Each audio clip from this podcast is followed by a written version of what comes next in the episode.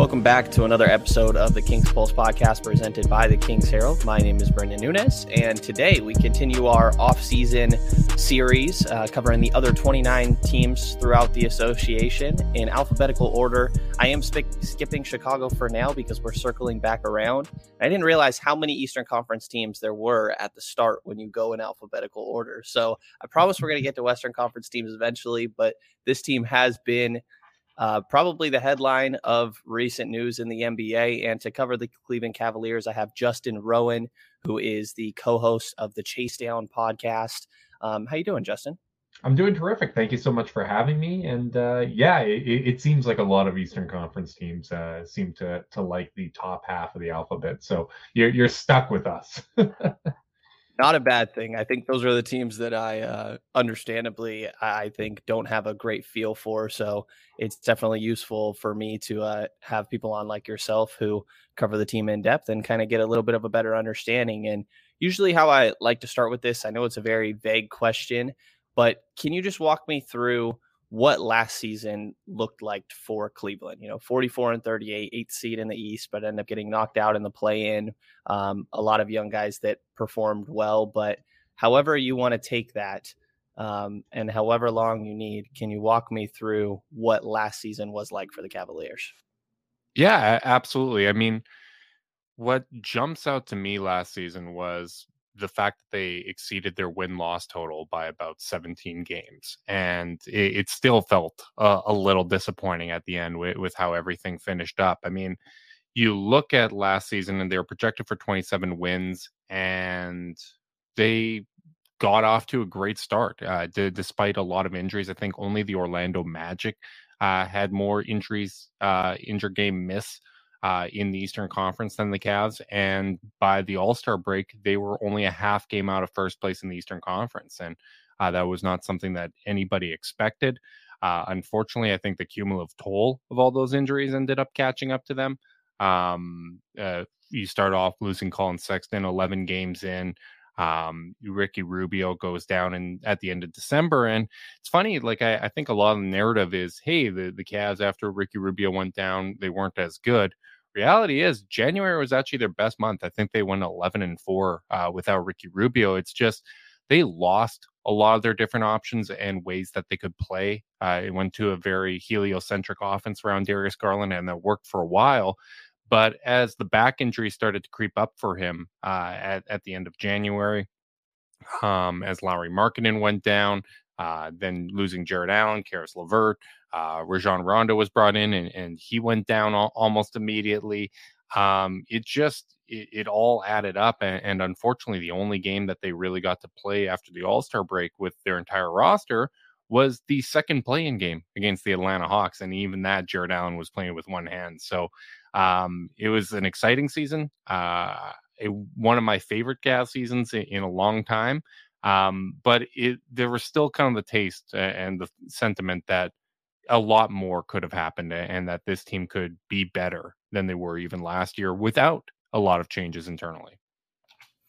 Definitely helps that their roster is very, very young, especially the core pieces of it. Um, I don't think I fully understood the extent of all the injuries that this team dealt with last year. So uh, that's definitely uh, good to note. And Evan Mobley, I think, seems like the clear highlight of last year and, and maybe just the team going forward in general. I kind of view him as Garland as the two primary pieces with a lot of, and I guess Donovan Mitchell falls into that now as well. And no disrespect to anybody after. I think there's some notable pieces afterwards that we'll get to as well. But um, what surprised you with Evan Mobley in year one? I, I think the impact that he had right out the jump, especially as a defensive guy, maybe caught some people off guard. But um, what was surprising to you positively, and then where do you still feel like there's there's room to improve going into year two?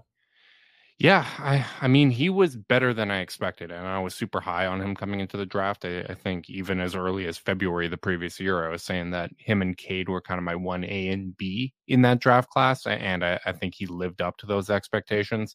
Um, I I was surprised at how well it worked year one with Jarrett Allen. Um, I like that pairing. I, I thought putting Evan Mobley with a traditional center was a smart idea because it allows him to kind of play that Draymond role, right? Where he's playing free safety, he's able to cover for a lot of guys. And I, I think that there's a real advantage to that. Even if you look at the Boston Celtics, how they turned their season around uh, beyond uh, some of the the additions of Derrick White, getting rid of uh, Enes Freedom and, and, all those types of moves. It was putting Al Horford at center and having Robert Williams no longer playing at the five and, and kind of playing in that roving role. Um, so Mobley playing so well uh, on that end of the floor and then it working with Jarrett Allen, despite the fact that they had such terrible spacing last season, was super encouraging because, as you said, they were really young. So if Garland, Mobley, and Allen work that well when Garland's 22, Mobley's 20, and Allen's 24, or I guess he was 23 last season, um, you have to expect that it's only going to get better as the spacing around them improves, as their individual games uh, improve, uh, as hopefully Mobley can add a jump shot. But I think just the level of consistency and the impact he had on both ends of the floor, like he was a better offensive player than I expected last year. Not not to say he was a great one, but um, he he was certainly more NBA ready than even I expected. Yeah, same here. And that's somebody who I, I, think I agree with you. It was like kind of a 1A, 1B. I, I, guess maybe I'm a 1 and 2, but in their own tier. I was a big Cade guy, but that's also the same I uh, thing Cade. for Mobley. I, I, it's hard still, not to, right? Yeah, like a, even still, I, I think in a vacuum, uh, uh, Cade would probably be my number one choice. Um, just because getting those offensive engines means so much in the NBA. Uh, but within the the context of the Cavs, I, I wouldn't change the pick because I love what Evan Mobley can bring, and Darius Garland taking the the step forward that he did obviously uh, addresses a lot of those kind of offensive engine needs. Uh, and, and then of course there's the Donovan Mitchell part. yeah, that that little throw in as well. Um, from someone who covers the Kings, I'm very envious of your Evan Mobley and Jarrett Allen rim protection duo because the Kings might have zero rim protection on this roster headed into next year. Um, when you talk about an offensive engine, I, I, think is a good segue into Garland, like you kind of mentioned.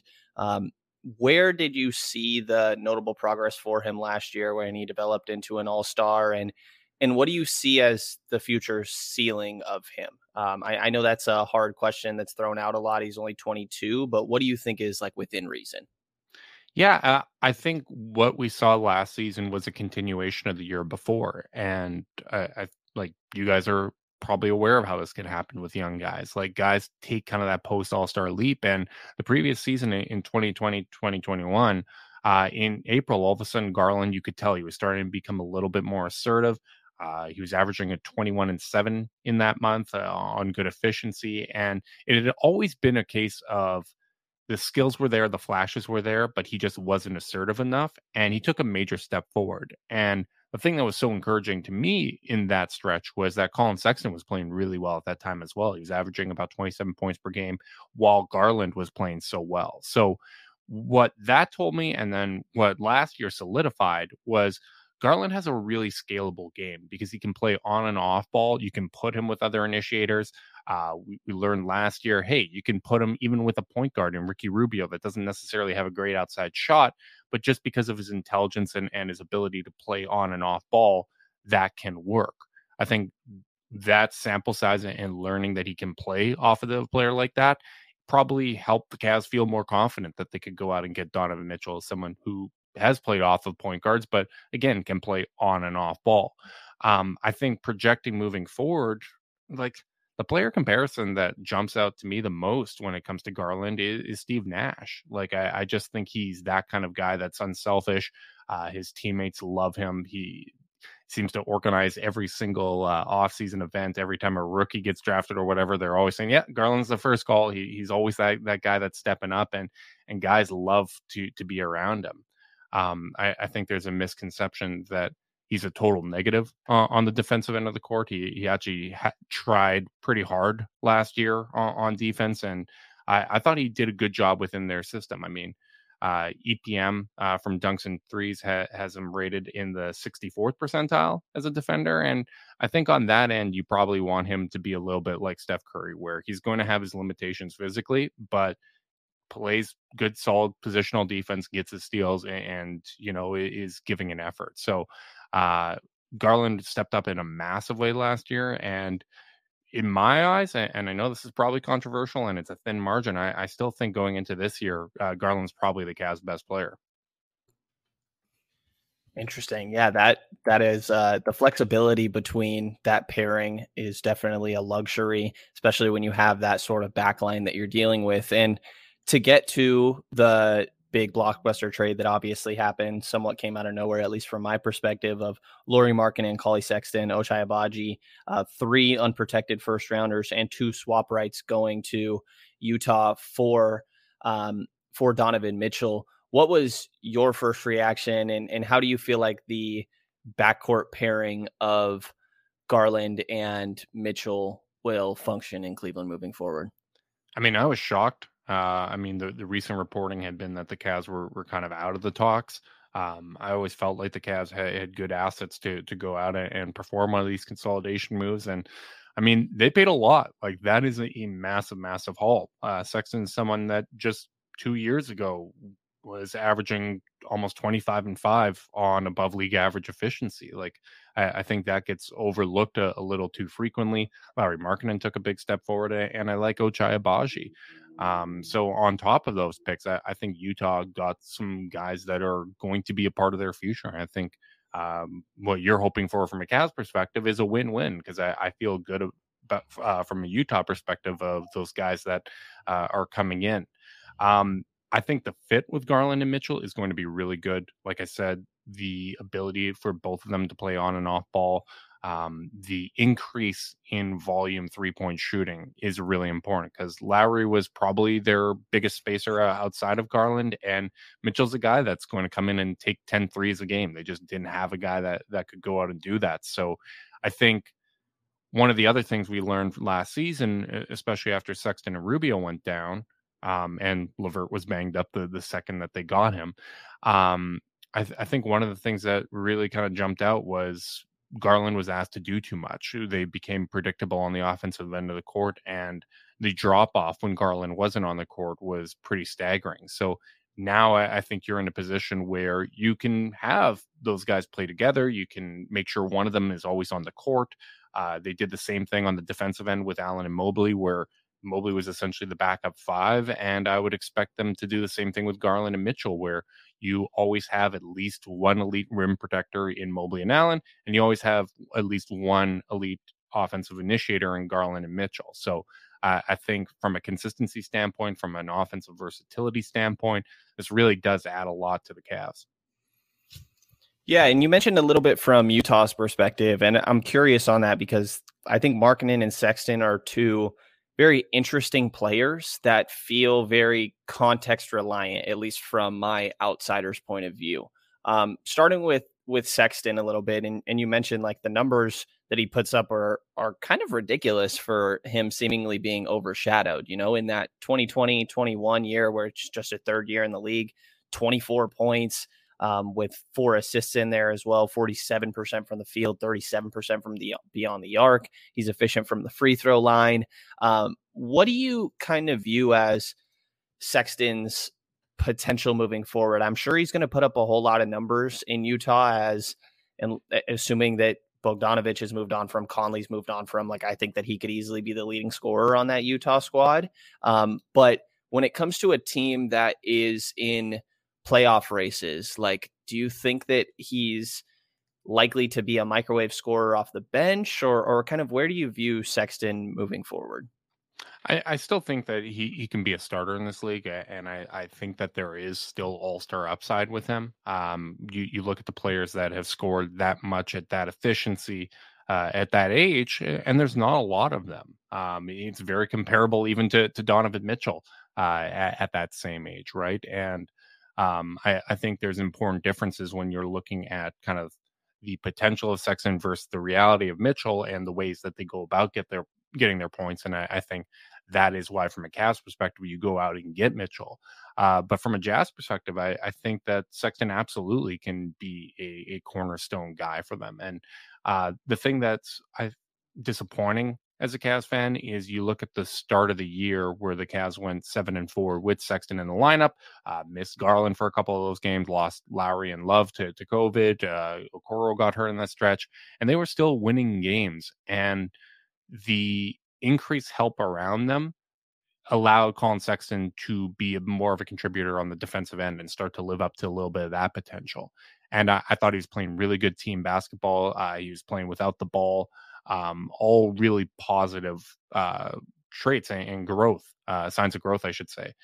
And the only real thing that went wrong for him was just the three point shot wasn't falling. And and I think if you remember back to the start of the year, a lot of guys were having trouble with their outside shot uh, with the new ball and kind of changes to defense. And that was a major talking point early in the year. So, um, assuming that Sexton bounces back from the torn meniscus and that he's healthy, uh, I, I, definitely think that he can be a starter. But he's an interesting guy to build around where um, I think he's so good, but it's difficult at times to build a team around him because I do think he needs to play off ball. I think he needs to play with a point guard.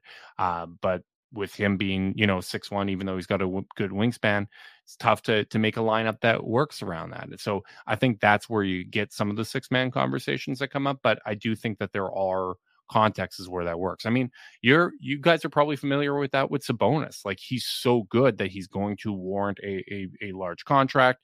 Um, but the roster building around him is an interesting and, and tricky balance. And I, I think Sexton's a, a, similar player in that way.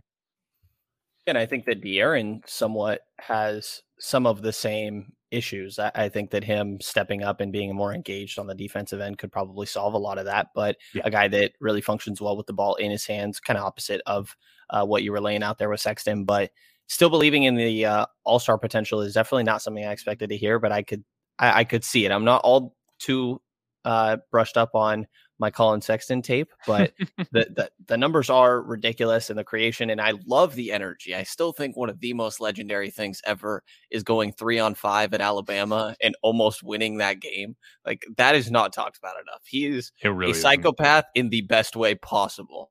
Yeah, one, one of the hardest working players, in insane competitor, and I, I think from Utah's perspective, if you're starting from the ground up, having a guy like that's important. Like Koby Altman credited Sexton for being the start of the culture change in, in, Cleveland, right? Like that the culture of accountability being the the first one in, last one out. Um, I, I know like even though some of the veterans didn't like him at the start, whether it's Jordan Clarkson, Larry Nance, Kevin Love, um, he won Kevin Love over. Like uh, I remember two summers ago, we were talking to Martin Rickman from Dime, and he was talking about how Sexton and Love are on the phone all the time throughout the offseason, like talking through stuff, breaking down film, working together. Like uh, he's one of those guys that he's going to win you over. And I hated the pick. Like I, I absolutely hated the Collin Sexton pick when, when it happened. I, I, really wanted Mikal Bridges or Shai Gilgeous-Alexander, and I thought to be fair, I did not think Shai was going to become what Shai was. I thought he'd become like a George Hill type player. But Sexton even won me over. Like it, it's his efforts infectious, and I, I think Utah fans are really going to like him. Yeah, definitely seems like a hard guy not to root for. And Lauri Markkanen is a really interesting one to me. Like it seemed like those first two years in Chicago, there was a, a, lot of hype around him and his creation ability. He had, I forget what they named it, uh, but he had this really slow Euro, almost, I guess, Harrison Barnes esque in, in Chicago. And they started to have like a nickname for it and everything. And it was like, oh my God, this guy's creating at his size. Um, it, and, you know, signature move coming. It was like, oh gosh, the hype around, around Lauri Markkanen was crazy. And then he really fell off a cliff towards that uh, third and fourth year in Chicago, and then he comes to Cleveland in a very different role than I think any other team would have considered, putting him at the three alongside two other seven footers. Um, how do you think he will perform without having that context of that back line? Um, it, I don't have just, a great feel. It was such a unique situation. Yeah, it really was, and I don't think even the Cavs expected it. Like I, I think the expectation was like thinking back to the previous year, Kevin Love was not able to get on the court. He, he just wasn't healthy. Um, I think some people thought, oh, it's like a stealth holdout or whatever. And then you look at the Team USA experience, w- which was a couple months after the season. He wasn't healthy enough to get on the court there either. And and I think for me at that point, I was like, okay, well this this whole experience is just over. I think Lauri Markkanen was brought in to be that third big and to, you know, if Mobley and Allen play 32 minutes a night, it's okay, they're playing 16 together, 16 apart, and that covers they're on the court at all times. And Lauri can go out and split his minutes with each of them, right? So it gives them spacing because uh, I I think we all kind of assume that that would be really important for two bigs that don't really have an outside game, but uh, then in preseason and training camp, all of a sudden they started experimenting with this three big lineup. Kevin Love was healthy, so you had to come up with other ways to get Lauri minutes. And that's how this whole playing at the small forward thing started. I would not expect him to be a small forward in Utah. I don't think that that works without uh, two elite seven footers that can switch onto the perimeter and cover just a ridiculous amount of ground. Uh, so I'll be interested to see though, because I, I, would assume that a lot of his offseason prep was to play a little more perimeter style. And uh, uh, we'll see if maybe that amounts to him initiating a little more at the power forward position.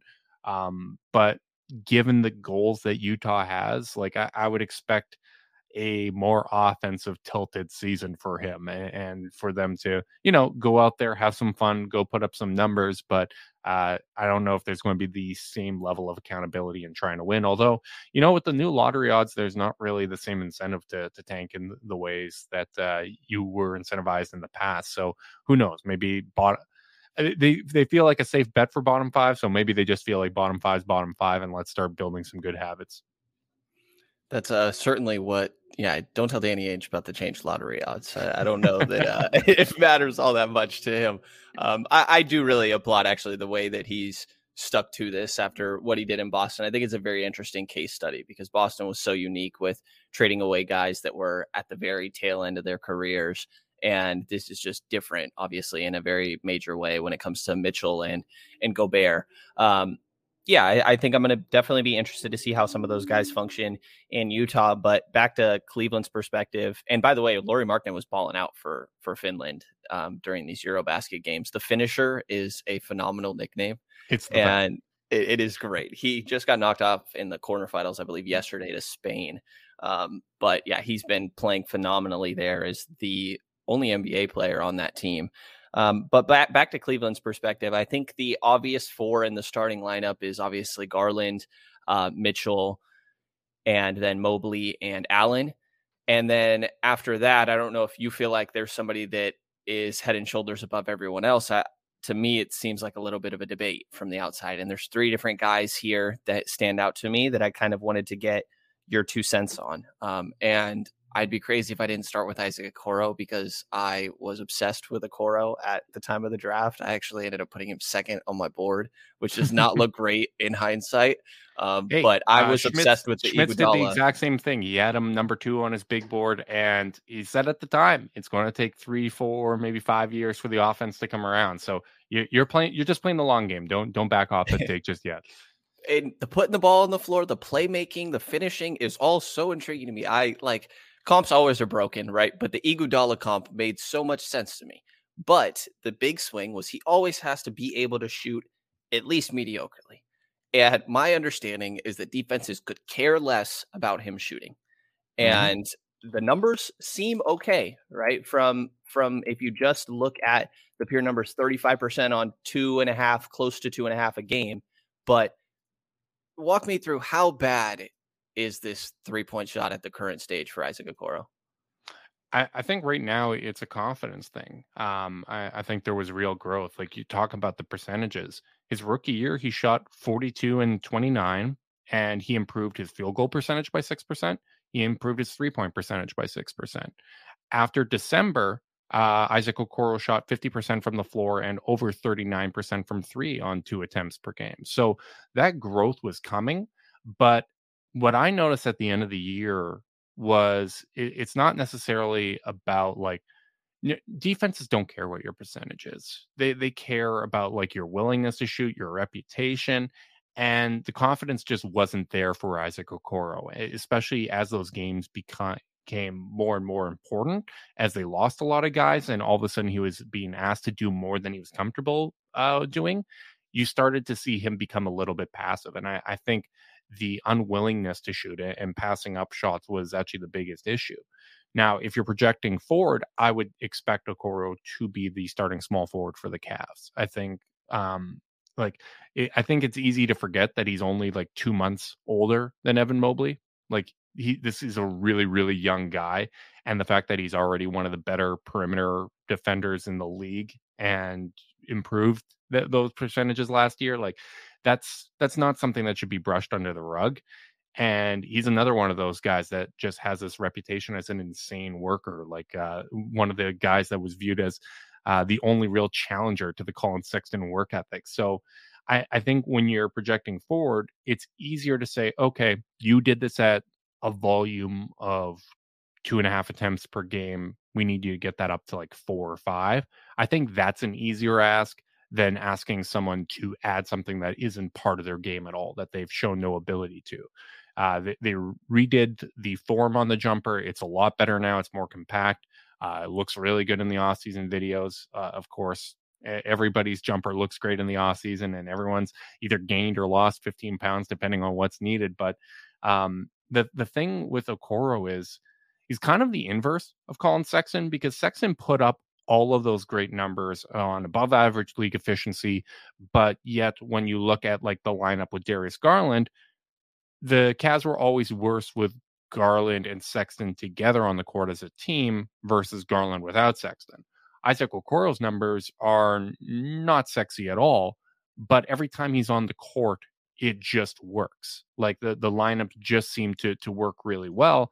And I mean, when you when you have Garland, Mitchell, Mobley, and Allen all taking up such like important uh, parts of the offense, you just kind of need a guy that completes the lineup. And in a lot of ways, I, I kind of feel like Isaac Okoro can be what Tristan Thompson was to those finals teams, where the more talent that's around him, the more he can fill in a specific role and excel within that role. So I, I would definitely give him the nod uh, heading into next year.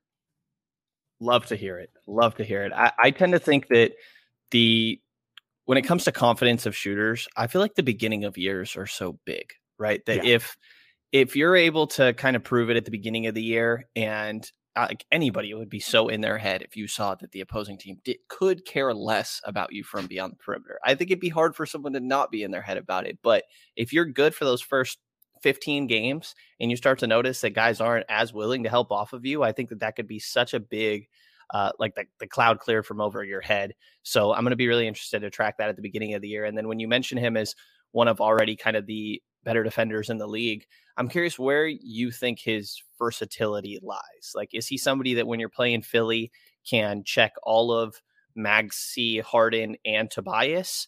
Um, like, what sort of range, versatility wise, on defense do you think there is with Okoro? Yeah, I I think Tobias is maybe a bit of a tough ask. Like the thing I noticed, he played small forward his rookie year, and last year he played a little more shooting guard and was defending guards.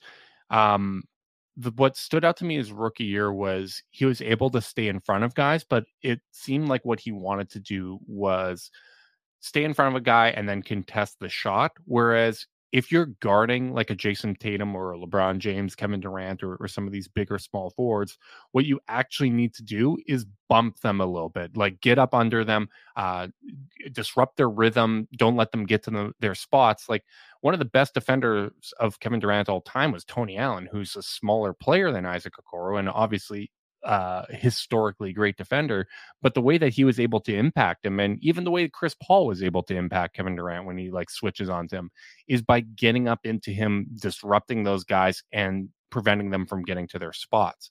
So I, I think that's a, a, big kind of area of growth for Isaac Okoro, and if he's going to make it work. Uh, as a six six small forward, he's going to need to be a little more physical with guys, and, and I think now that he's 21 years old, he has a little more experience in the league.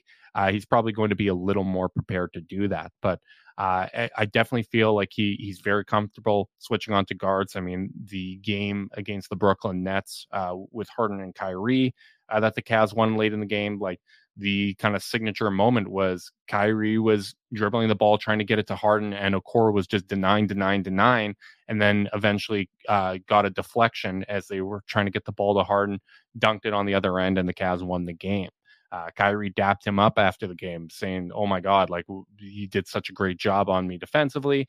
And he's received praise from stars like even Jimmy Butler when he guarded him in a game. Uh, Butler was talking about how he can be as good as him uh, in the future. So I, I think from Okoro's perspective, a lot of it's going to come down to physical maturity and just understanding the game. Like nobody expects someone that's 21 years old to, be this this kind of a defender. So just because the Cavs expectations have accelerated in such a rapid way doesn't necessarily mean we need to rush it with Okoro. Like we understand that the path to this team becoming a contender is likely going to be internal growth. It's Mobley hitting his ceiling. It's Okoro figuring things out. And one, one stat I want to point to uh, last year, uh, Garland, Okoro, M- Lowry, Mobley, and Allen, they had a plus 12 net rating.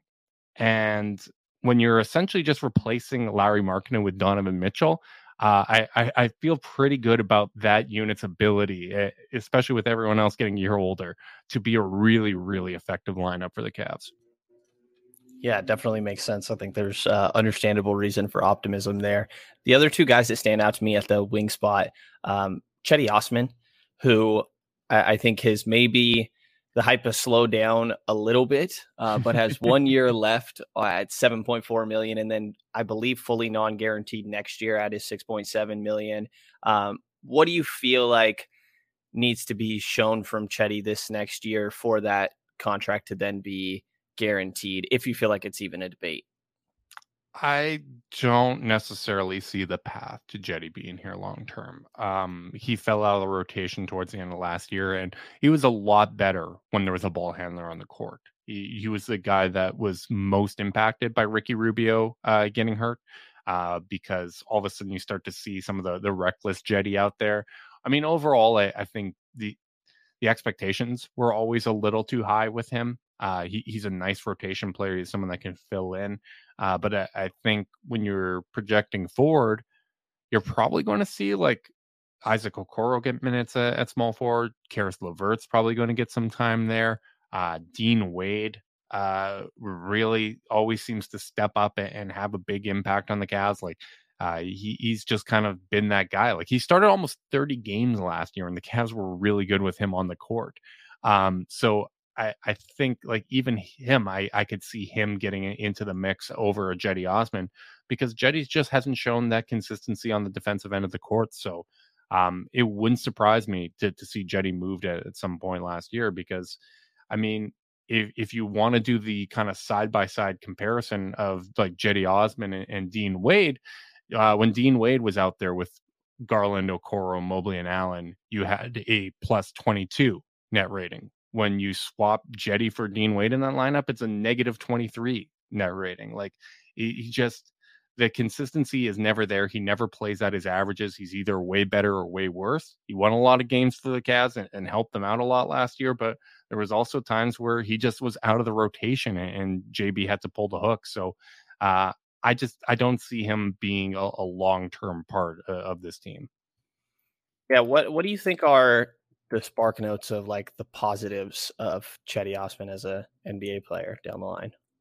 I, I mean, he, he's a volume three point shooter off the bench. He can provide some ball handling and, and initiate uh, pick and roll, run some offense. I mean, point Cedi has been a thing a, a little more than we're comfortable with, uh, given the Cavs always seem to have backup point guards that that just disappear. Like uh, two years ago, it was Dellavedova and Dante Exum. Both those guys went down.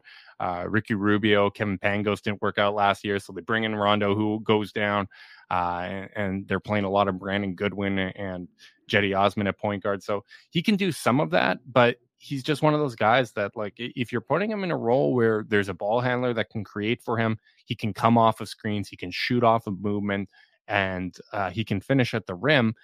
He just there's a little bit too much YOLO Cedi at times. Uh, so it, it's about having the structure in place to, to keep him in the proper role. And if he he's in that situation, he he can perform well. It's just he's one of those guys that you kind of have to have on a leash. I, I think my my favorite comparison is that Cedi's a little bit like an old clock, where the longer it goes without a reset, the more off it becomes. So sometimes you mm-hmm. just gotta kind of sit them down, calm them down for a couple games, reset that clock, and and then it's going to tick pretty pretty accurately. That is a great analogy. I'm definitely going to be stealing that at some point throughout the year for for some Kings player here or there. Have you ever had a, an inconsistent Kings player? Has that no, ever uh, never, come up in your never. time covering the team? never. No, they all perform just as expected on a consistent basis every time. Uh, speaking of inconsistency, and for maybe reasons out, not maybe for reasons outside of his control, uh, Caris LeVert is an interesting, interesting player for sure. 28 years old um, which I think you could simultaneously think expect him to be younger and older for the amount of times that he's spent in the league. Um, but to me, you know, only 19 games last year, 30. Uh, uh, no, I'm sorry, 58 last year between Indiana and Cleveland, but um, the year prior to that, he plays 47. There's only one year he played more than 60 games in his career. Um, I'm kind of my perspective is whatever you get from LeVert is a positive, but maybe don't rely on getting anything from him. Uh, do you think that's sort of accurate? Yeah, that, that's bang on. I mean, this is probably going to be the first year in a long time that he's been in a role that probably suits him. Like um, Brooklyn before KD was healthy. That's a situation where he's basically being asked to be the number two or number one, depending on if Kyrie's out.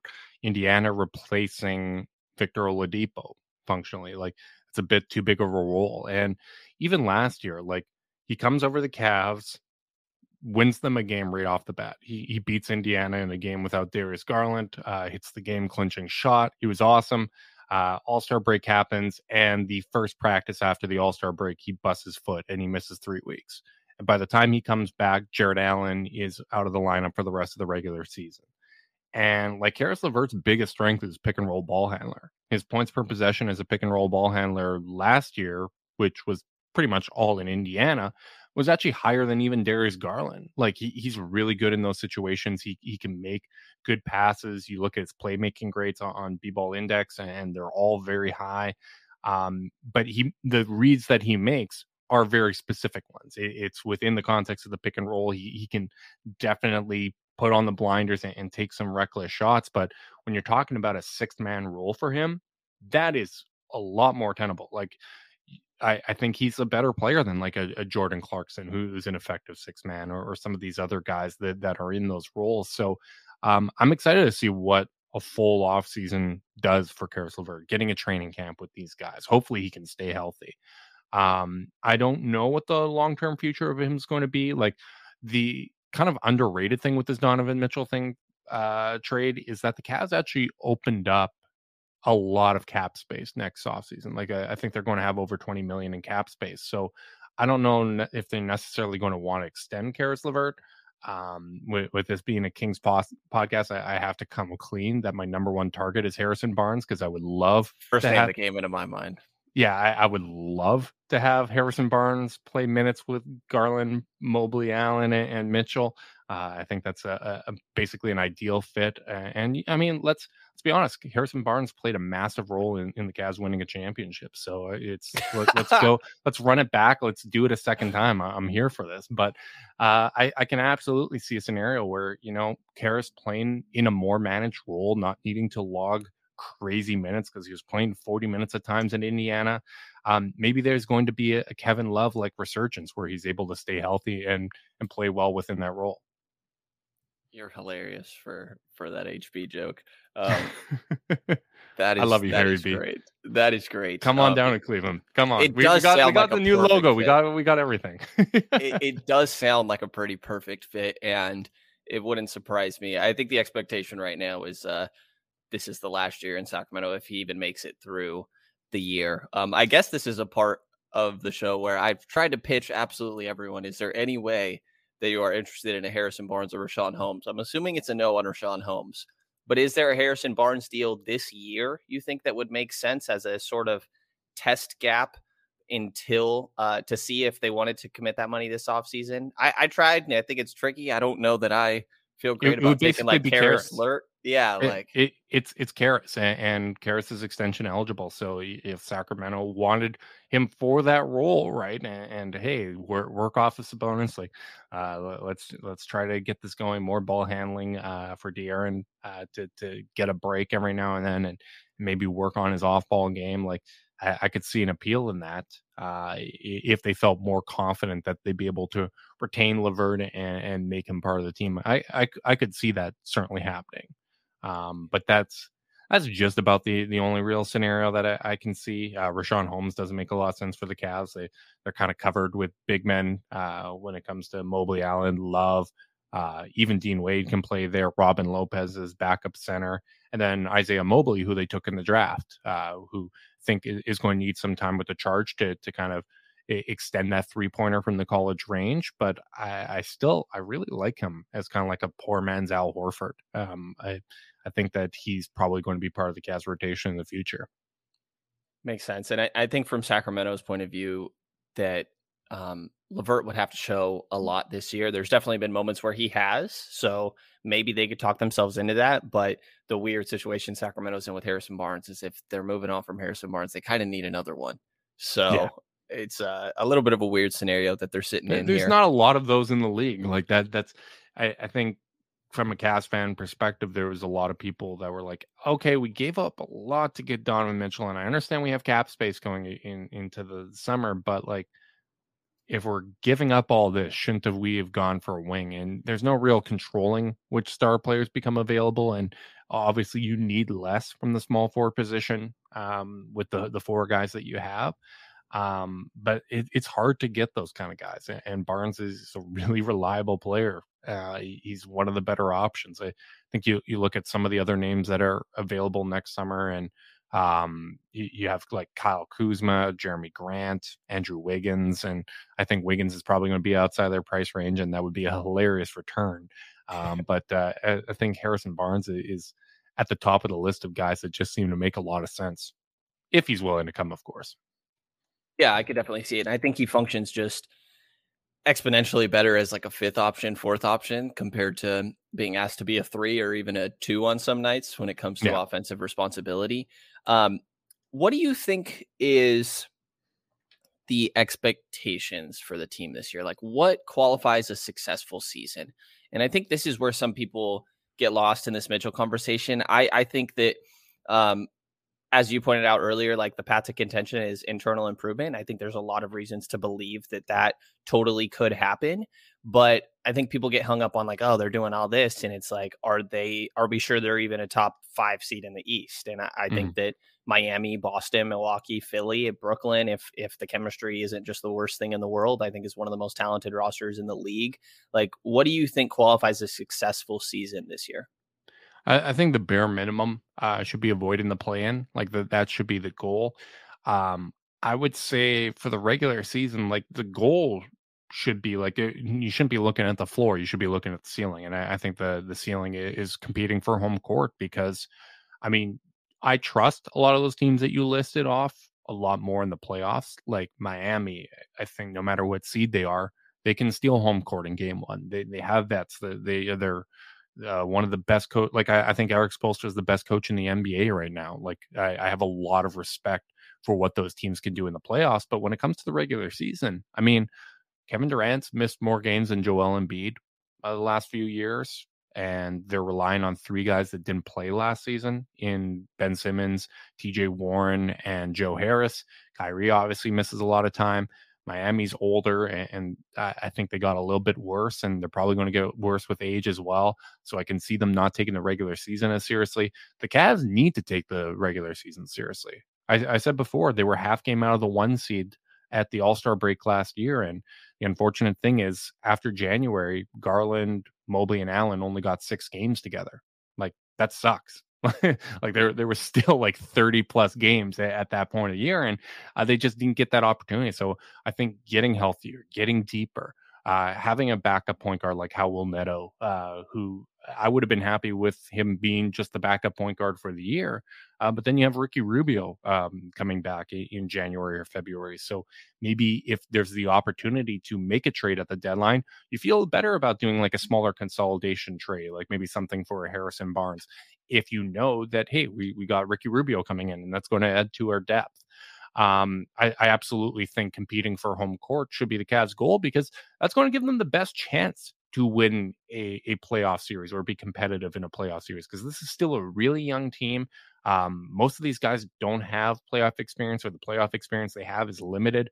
Um, so I, I think when you get to the postseason, I'm going to favor all of those other teams. I want to favor Boston, Milwaukee, uh, Philly, Miami, uh, and, and, even Brooklyn. Like uh, th- those are teams that have been there and done that, and I, I think that's a tough thing to overcome and, to kind of fake if you don't have it.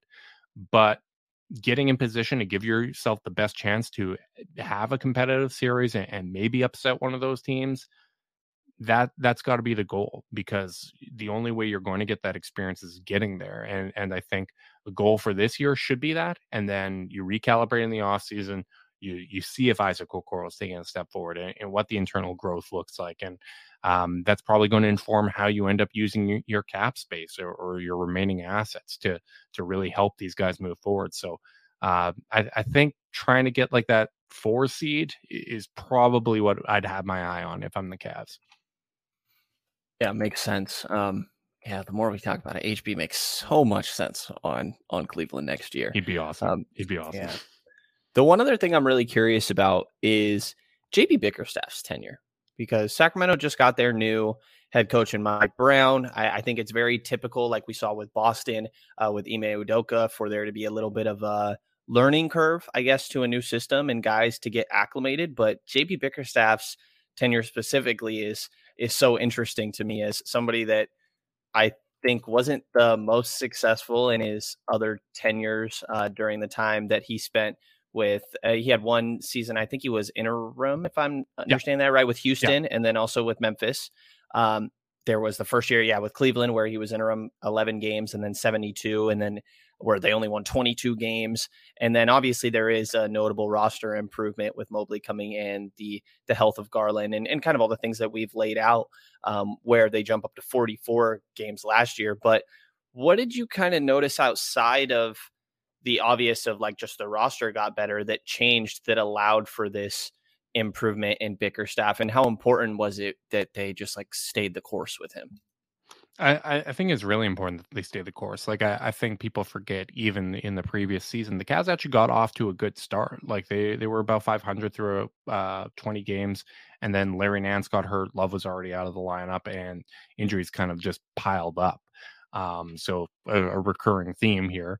Um, but what impressed me with Bickerstaff last year was they came in, and I, I think part of the reason why they got off to hot, such a hot start was they were more prepared than most teams um, Garland and those guys organized training camps before training camp because they understood, hey, we're a young, inexperienced team. We need to have the chemistry at a really high level.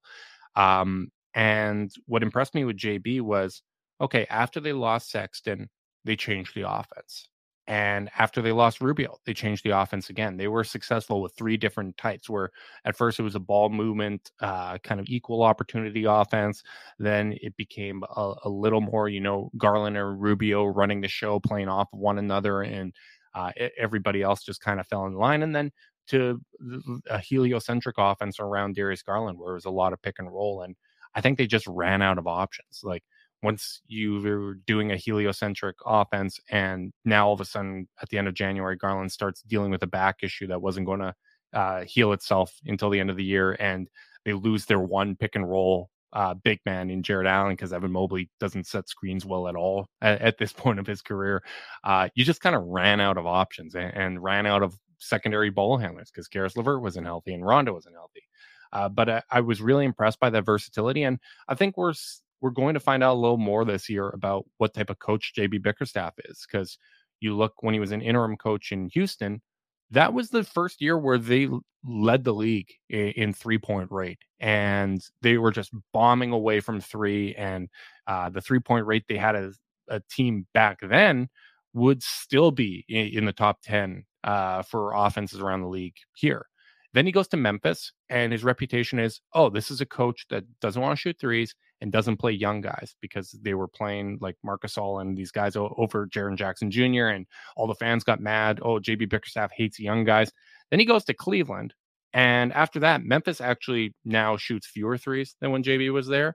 But he goes to Cleveland, and all of a sudden, Isaac Okoro, everyone says he's not going to play because he's a young rookie and JB hates young guys. Okoro starts every single game and plays a ton of minutes, and, and they go really, really young. So I, I think we kind of like turn coaches into memes because we don't really understand what's going on and, and we assume it's one person and not a whole coaching staff and that directives don't come down from the front office. So now that there's actually more weapons and there's more options, we're going to find out how versatile he can be as a coach, right? And I I, do, I don't know. I don't know what the answer is going to be. I all I really know is that the players are really bought in. They all really connect to JB Bickerstaff and the staff. I super close with Darius Garland.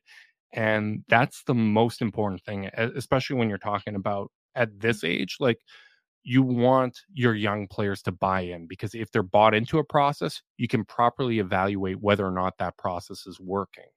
And it's possible that they hit a ceiling and they have to to make a, a, change or an adjustment down the road, whether it's bringing an assistant coach or or reevaluating JB Bickerstaff. But uh, when he got the the contract extension at the same time Koby Altman got extension last year, it, it's a vote of confidence that hey, this roster's bought into you. We are a believer in you, and you don't have to make coaching decisions based on job insecurity. You have that job security. Go out and and, and do your stuff. Go, go coach your style. So I, I think we're going to learn a lot about JB Bickerstaff this year. Yeah, it's always different for coaches when expectations actually exist, uh, substantial expectations, at, at least yep. I should say. Um, yeah, and I totally agree with kind of coaches. I think get put into a box, right? I think of Dave Joerger as a, another prime example. Like he was so grit and grind was the name of the game in Memphis, and then he comes to Sacramento and it's like the fastest offense I've ever seen in my life. The exact yeah. opposite, but it's just trying to optimize um, whatever specific roster that that guys are working with. Um, a little bit triggered by the hey, you can make decisions with long term comfort, considering that Sacramento's general managers are on their last year, and I think that that's a little bit ridiculous um, at this point. But I do think that there's a lot of value in that, and that's uh, my primary argument on why they should get extended. And I think they've done an all right job. But I, I think just... so too. I I I like what the Kings have done. I am rooting for you guys. Like I, I actually I like the Kings roster. I, I think you guys uh, have a good shot at being a play-in team this year and, and and being competitive. I I like what Sacramento has done. Okay, last thing because I do want to get your thoughts. I am getting a hard yes or no on if they break the the play the 16 year playoff drought from each person here. Um, so I'm gonna get to that in a second here. Um, but is there a player on this Cleveland roster that you think like people on the outside maybe don't appreciate enough, or somebody that's towards the end that you're really keyed in on? Like you mentioned, like a Dean Wade, or even if you want to say Raul Neto or Robin Lopez, is Dylan Windler, Lamar Stevens? like, is there a guy that specifically stands out to you as someone that you're excited to see towards kind of the end of the rotation that's maybe being slept on or not understood well from the outside? Shout out theoretical Dylan Windler. I mean, if that guy like in theory, that should have worked so well, and uh, unfortunately, his first summer league with the Cavs was, was awful because John Beilein was putting them through three day practices as they're playing back to backs, and he got a stress fracture in his leg, and, and the rest was kind of history. Apparently, he's healthy and, and, he's looking good. I'll believe it when I see it. Uh, it's funny because he's got the reputation of being a great three point shooter. He was fantastic in college, and he just doesn't take enough of them. Like I, I, just want this guy to pull. He's doing everything else. He rebounds well. He passes the ball well. He defends surprisingly well, but he just won't shoot. Uh, he got a lot of reps uh, towards the end of the season, and he hadn't made a three pointer uh, since January. It, it, was the the weirdest thing. I, I think it's Dean Wade. Like I, I think Cavs fans are almost like ashamed to like fully embrace Dean Wade and like just kind of admit that he's a rotation player. Like I remember when we were doing our draft coverage, uh, Trevor Magnotti, who we had on from the step back, uh, when the Cavs picked up Wade as an undrafted player, he said this was a first round talent if he didn't have that knee injury. So th- this is a smart kind of gamble to take. And he's someone that's just consistently steps up, and every time he's starting, he plays really well uh, when they played Brooklyn without Evan Mobley. Like Dean Wade was the guy that guarded and bothered Kevin Durant throughout that game. Like it was super surprising, but he did a great job. He moves his feet really well laterally. He can shoot well from three. He's a good athlete. Um, like at this point, he, he's rotation player. And, and I actually said it on, on, last night's podcast. We we got to stop talking about him like he's a fun story and, and, just admit that this is just a good rotation player. And, and these types of stories happen across the league. Miami always seems to find undrafted guys, and, and Um, just because Sacramento they're undrafted, never does. just just just because they're undrafted doesn't mean they can't uh, evolve into a, an actual rotation player. And I, I, think Dean Wade has done a really good job of that uh, the last couple of years. I wonder if the fan base is just triggered by D Wade's. Like it's just can't happen. They're... Well, I mean, you say that, but uh, D Wade just uh, delivered for the Cavs. He, he went to Utah and, and he got Donovan Mitchell to his former team. It's a good point. This is a good point. Um, last thing before I get you out of here, Justin, is I guess two things just on the Kings and, and your outsider perspective on the Kings. And I know this is difficult for some people. I clearly don't have a great understanding of Cleveland, not expecting you to have a great understanding of Sacramento. Um, but before I get your yes or no for the postseason for Sacramento. What do you think of a Fox and Sabonis pairing? I think there's a lot of talent. Like I was really high on De'Aaron Fox. Um, I I thought there'd be a leap happening a little sooner than there is, but honestly, like the league just got so much deeper, so much quicker than I even expected, and I, I think we've seen like one player isn't going to get you in the playoffs the, the same way that they were able to in the past. Like even Steph Curry missed the playoffs like two years ago, and uh, with, with basically the same roster. Like I don't don't tell me that like a bum knee clay is the difference between that team missing the playoffs and, and a finals team, right? Like, and, and Draymond um, played that year too. I definitely yeah. point to that roster a lot of it, the importance of surrounding pieces, right? Exactly. So you need to have the right role guys around them. You need to have guys that can cover uh, for Sabonis defensively. Um, I, I think it'd be really nice if you kind of have like one of those rare fours that can provide rim protection or roll over and, and switch. Uh, you know, and Evan Mobley would be great with, with someone like Sabonis.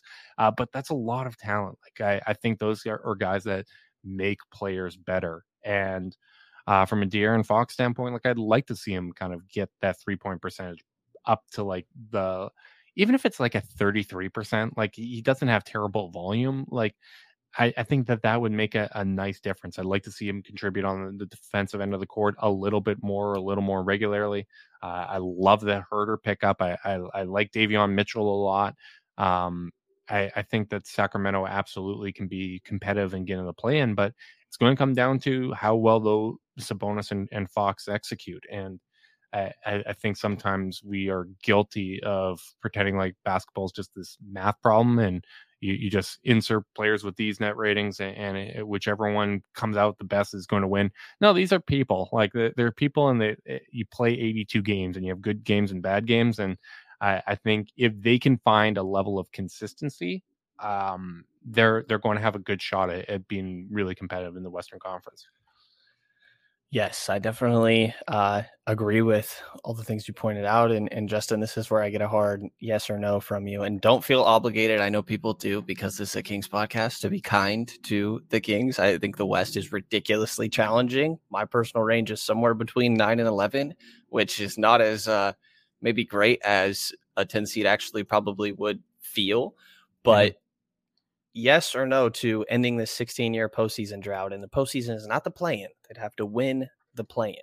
Hey now, hey now. Postseason is absolutely. You're, you're right. Postseason is, playoffs as, as, is not. Thank you. Because as a Cavs fan, we absolutely made the postseason last year. We just Very didn't make right. the playoff. Um, I think the postseason mm-hmm. drought's going to end. I don't think the playoff out uh, drought is going to end. Uh, it's real unfortunate that you didn't have this team going into last year because the West was a lot weaker last year in comparison. I mean, the eight seed, uh, uh, I, I, guess it's the Pelicans by virtue of winning the play in, but you, you had two like 36 and 34 win teams make the play in, whereas in the Eastern Conference, you had it took 43 wins to get there. Um, but now the, the West is healthier. The Clippers are healthy. De- uh, Denver's going to be healthy. Obviously, Utah's going to drop out of it. Um, but Portland's going to be healthier. Uh, I, I, think Sacramento has a, a, good shot at getting the nine seed, and I, I would love to see them. I, I, think that's where I would pencil them in right now is as a nine seed. Makes sense. Um, I am, yeah, at probably about a 10. I, I agree with you. I think postseason drought ends, playoff does not. I think we're at two and three now through five episodes on two yeses and three nos, understandably so. Um, Again, that is Justin Rowan um, at Cavs Anida. How do you pronounce this? You have to have that's that you, you you nailed it. I, I mean, it looks a lot better in in writing than it does in print. My dog jumps up behind me, um, but yeah, it that just slap the Cavs in Canada and you'll find me there. There we go. Uh, Justin Rowan, host of the Chase Down podcast, affiliated officially with the Cleveland Cavaliers. Um, can't tell you how much I appreciate you hopping on, Justin. No problem. Thank you so much for having me. This was a lot of fun. Um, agreed. And anybody uh, listening, definitely take a look at the King's Herald. Myself and all the other great guys and gals are doing our 30 question series um, as we get prepared for Media Day that's at the end of this month here and take a look at their Patreon to support local independent Kings coverage. And if you enjoyed this episode of the Kings Pulse podcast, please subscribe, rate, and review and hear from us again in the next couple of days.